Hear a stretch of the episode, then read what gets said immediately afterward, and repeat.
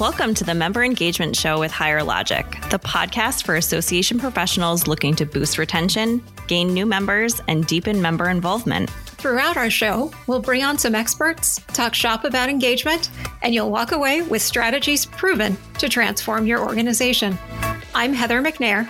I'm Alex Mastriani, and we're happy you're here. Welcome back to another episode of the Member Engagement Show. Hey, Heather, how's it going? It's going well, Alex. How are you today? I'm doing great. I'm excited to talk about AMAs, Ask Me Anythings. And we've got two awesome guests here. But uh, what do you think about AMAs? I have always loved them as a format to get people involved. And you know, one of the things we're going to talk about today is what they look like in a community format, uh, kind of translated into that online community and uh, which is a little little different twist than people may be used to with an ask me anything.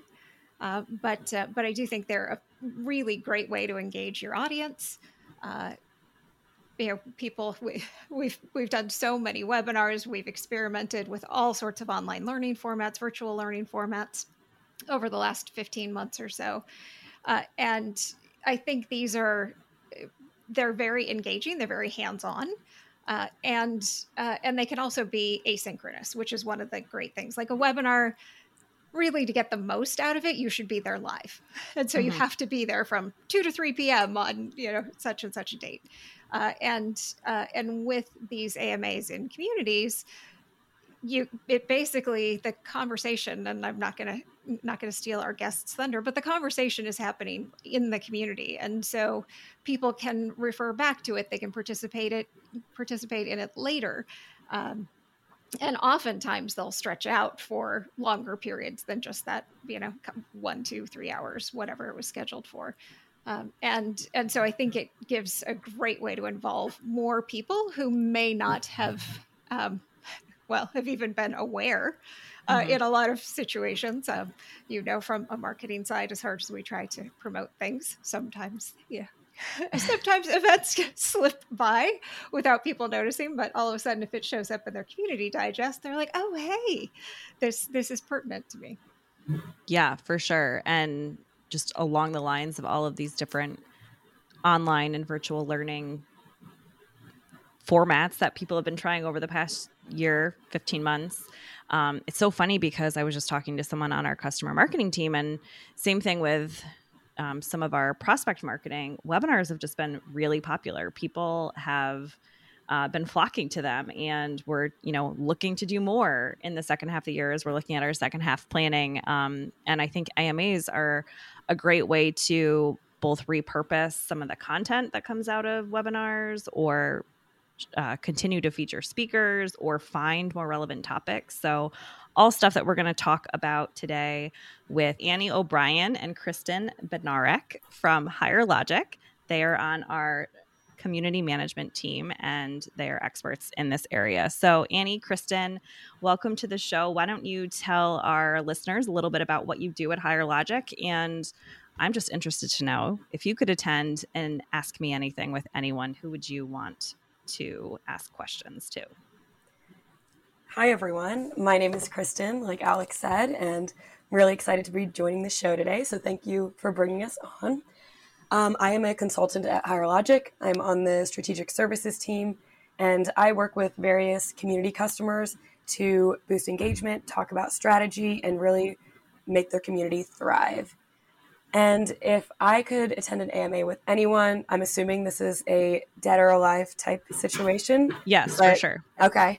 I would have to do Stan Lee, who created Marvel Comics and created many of the stories that I love from Marvel. So it would be Stan Lee for me. That's awesome. Good answer. I didn't see that coming. I didn't either. Fantastic. that is a good answer. yeah. Annie, how about you? Well, thank you for having me. Uh, I am Annie O'Brien, and I'm a team lead on the strategic services team. As Kristin mentioned, we help launch and manage people's online communities and help make them very successful over the years. Um, I'm also going to go with someone who is dead for my AMA. Uh, it's a bit of a weird answer, but if I could attend an AMA with anyone, it would be Lee Harvey Oswald. And that is because I love history and I just have a few questions for him. I'd like to get to the bottom of a few things. So. That's great. Well, that would be a very interesting AMA for sure. Right? um, so what he had to say. Yes. yes.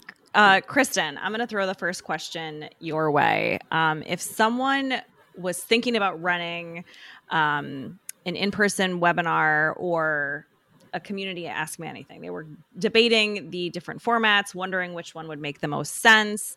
When would you recommend that someone tries this this ask me anything format in the community?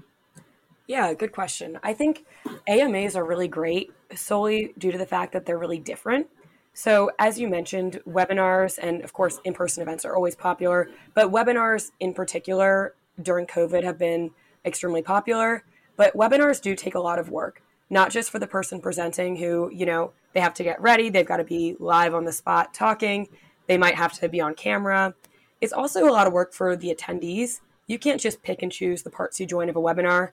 You really have to join the whole thing for the experience. So, that's an hour out of your day maybe even two. That's time that you really have to dedicate to that webinar. An AMA, on the other hand, allows you to really step in and out. So if you have a question on a topic, you only have a couple minutes, you can log in, ask your question, see the answer, and then you can leave. Now, it also has benefits for the person who is presenting on it. Instead of preparing, instead of having to get ready to look good on camera, they can just be sitting behind their computer, even in their pajamas if they want, and answering the questions as they come in. So it's a nice change of pace for, I think, both the attendees and the AMA expert because they really get a different opportunity that's not the same as the countless webinars. And let's be honest, we've all seen many, many, many webinars recently. For people who do present at those a lot, they might not want to do another webinar, but they might be willing to try an AMA. And they then you get this great guest on your AMA. Yeah, and I was one of the things that I have seen be very successful too is not it it isn't an either or with the webinars and AMAs. It's actually doing the two of them in conjunction with each other. Um, is what like one of the things with webinars is you usually never have enough time at the end of it to answer all the questions that people have asked, and so you can then take those questions and move them over to the community and basically turn that into an AMA on the community. So you're you've got those two formats working together as opposed to ha- having to pick and choose between the two. I think that's a good point. We did something like that um, after Super Forum, our annual customer conference, where you know there were definitely sessions that could have gone another 15 minutes 20 minutes with just q&a people wanted to hear from the speaker because of course you know they always go over time and then there's never enough time to get all those extra questions answered so what we did in a couple months after the event was looked at some of those really popular sessions and basically continued the conversation. You know where where in the community did people keep going back to and ask questions to the speaker? Or where again could the speaker have gone on longer than than we had the time allotted for? So we did ama sessions. So good point heather. Forgot about that. Um what about uh, the content. So this is like always something that I, I find really fascinating afterwards is um, as someone who I know we've done them in our own our own internal employee community. We've done AMAs with various folks around the company. Um, I love all the content that's in the community afterwards because I actually found it when I've searched for things. Um, it pops up in the search, and it's great because you know, I don't have to necessarily carve out 30 minutes to listen to a recording, but I can quickly skim the thread for like questions that are relevant or interesting to me to just quickly see what I can what I can take away from it. Yeah, I think something really great tying in with that searchability there is if you've got something you're announcing, so for a product community, maybe that's a new release and you want to have a forum for people to ask questions about, an AMA is a great place rather than trying to guess the FAQs they might have, you get the true, real, frequently asked questions. And like you said, they're searchable afterwards. You can keep the thread somewhere where people can find it easily. Really, really great for after the fact. Yeah, and what we typically see people do is pull in that content to emails afterwards, use it as um, a marketing way to drive people back to the community because there is so much great content that's generated there and it really can be evergreen on the community. That's a great idea. I love that. So if someone, you know, if they're they're hearing about this, they're excited about this concept of an AMA. Where do they start? How do they plan one? You guys mentioned briefly on like, you know, oh, I think Alex actually did about like how we how we decided on topics for Super Forum. Um, but how how do you guys kind of go about that with uh, with the customers you work with? Yeah, so the first step would be to select a topic, and uh, some of the ways to do that through the community are obviously if there's um, a hot discussion that is taking off, that can always be a good way. But we always also like to look at the top search terms report. So if there is something that people are really searching for, maybe it's a new product release, um, maybe it's a just a hot topic in the industry, that can be a really great thing to host an AMA on. So that's always a good one. And then also, it's kind of fun to do a poll. So, say you have um, about four ideas amongst staff, and you want to see which which ideas the members actually want to put a poll up on the community for about two weeks to get those votes in. That can be also a really great way to select a topic. Yeah, that's great because then the members also feel some ownership of it. So I'm sure you get a higher attendance rate with that. Exactly. How do you find your expert? I almost said speaker, but clearly they're not speaking here. Um, how much of a time commitment do you sort of pitch this as to the experts?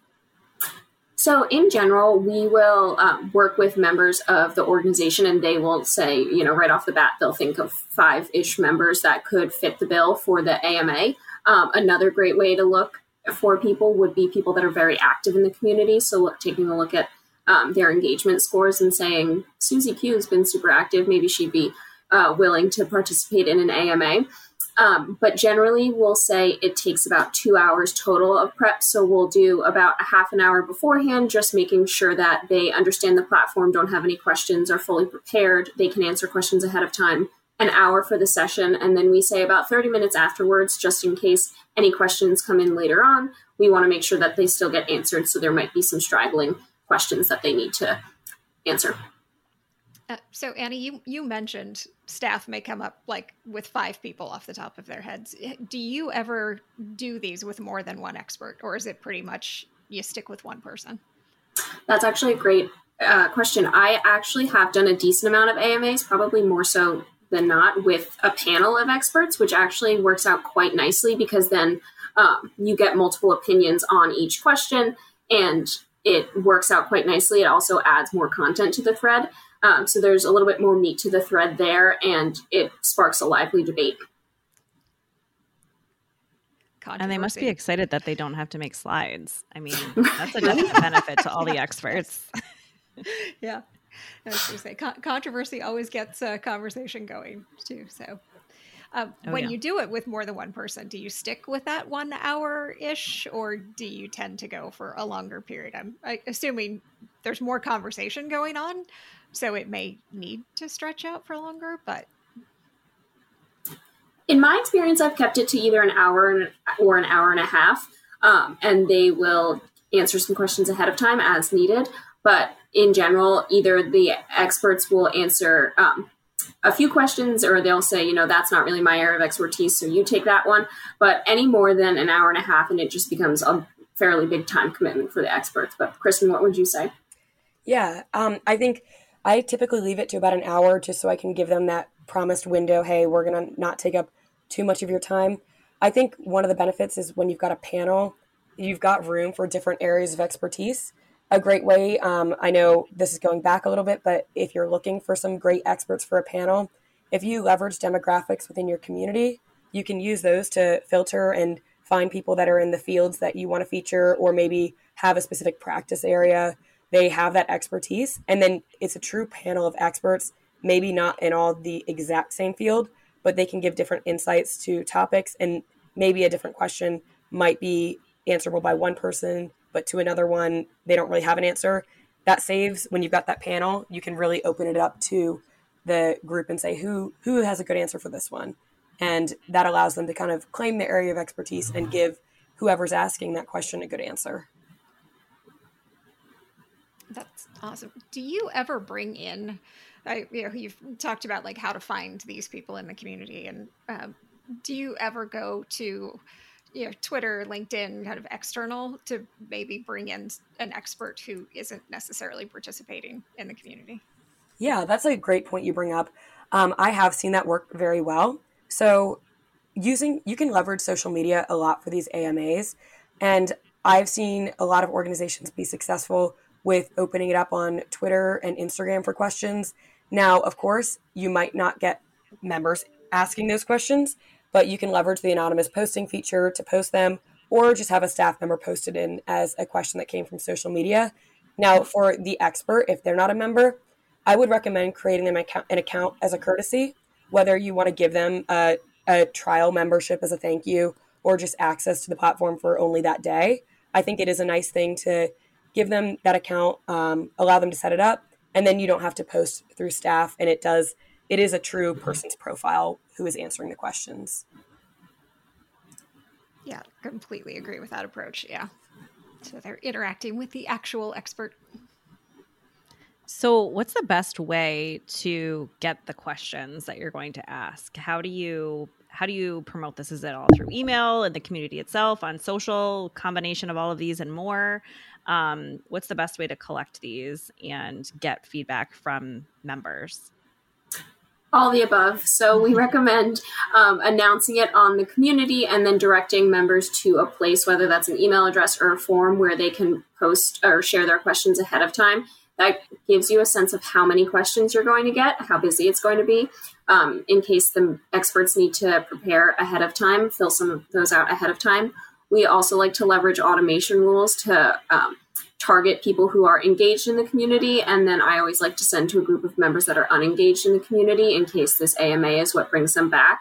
And then I always recommend that the organization also leverages whatever newsletters they have going out, um, directing people to sign up or sign up, excuse me, fill out a seed question form so that we can collect all of those. And recently, I've been seeing on the topic of social media on Instagram the question boxes. Um, oh, yeah. Member organizations have been using those lately as a way to collect seed questions. So that's also been cool. I love that. That's a great use of that question box and Instagram stories. Um, how many questions do you typically get through? I'm sure it varies on the depth of the content, but like, is there a number people should try to get through or target, or that you could promise the expert you'll get about 10 questions over the course of an hour? I think it depends on how much you leverage um, getting questions ahead of time. So I have noticed with communities where it's a more technical topic, the experts typically prefer to have more in advance so they can get out there and answer write longer answers. Maybe even I've seen occasionally they might be citing a source if it's a scientific community. They don't want to be put on the spot really. So if you leverage that ahead of time, start with a longer promotion period, you can get more questions in there, but it's not as much weight on the expert during the live event. So that's something to consider there. But it's tough to say. I think it depends on the the topic at hand. Um, if you've got a panel, I've noticed there's typically more questions that come in because there's just more people on there. They've probably read their bios in advance. They might have different questions for different experts. With one expert, you know, it really it depends what they do. If they're really really popular, if they're famous within the community, it's going to be a lot of content. If maybe they're not, then it might be a little bit trickier to get some questions. And I always do recommend if you do put out a request ahead of time and there's not that many, you can always supplement it with some additional questions from either staff or um, or from just anonymous posting, but disguised as a nice staff question. uh, just on a purely logistic side, Kristin, when you're posting those seed questions that you've gathered ahead of time, like what does that format look like? Are you post like a lot of times when we launch a community when we're doing seed questions we'll go in and in person with that person's permission we'll go in and impersonate the member uh, and post on their behalf are you doing the same thing in the amas are is the expert just jumping in and answering the question?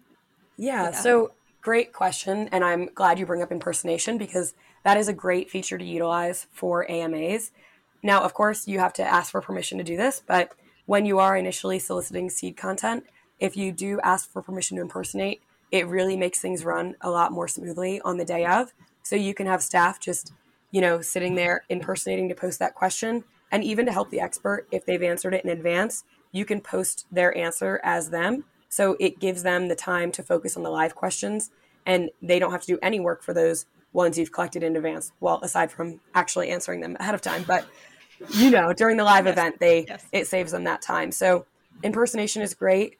If someone does not wish to be impersonated, I always offer them the ability to have it posted as an anonymous question. I will tell them it's a great question. We definitely want it in the AMA. Do you mind if we post anonymously? I have never had anyone say no to that if they're initially not okay with being impersonated. People want their question answered.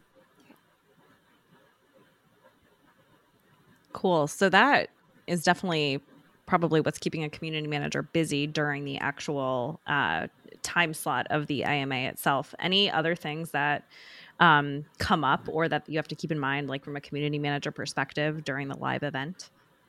We definitely recommend about five minutes before that you send an automation rule out, reminding people that it's about to start. That can be a great way to get some live questions, uh, sort of like a join right now email, and that again we'll get you some live questions, and then the expert can focus on those while you're posting some of the seed questions. Additionally, it's definitely a good idea to be on a call with the expert just so you can communicate during the event what's going on, which question to answer, etc. Um, it can be nice to chat with them and also just make sure that the logistics are running smoothly. Yeah, something I'll add here. I have noticed with AMAs, pretty much always it's a little bit slower in the first 15 to 20 minutes. That's totally normal. Don't be alarmed people just don't tend to show up on time to things. But that's why if you've got that seed content prepared ahead of time, you can just start the flow of conversation right away and you can kick off that AMA where it looks like it's filled up the whole hour and then those live questions will fill up your time towards the end of the AMA.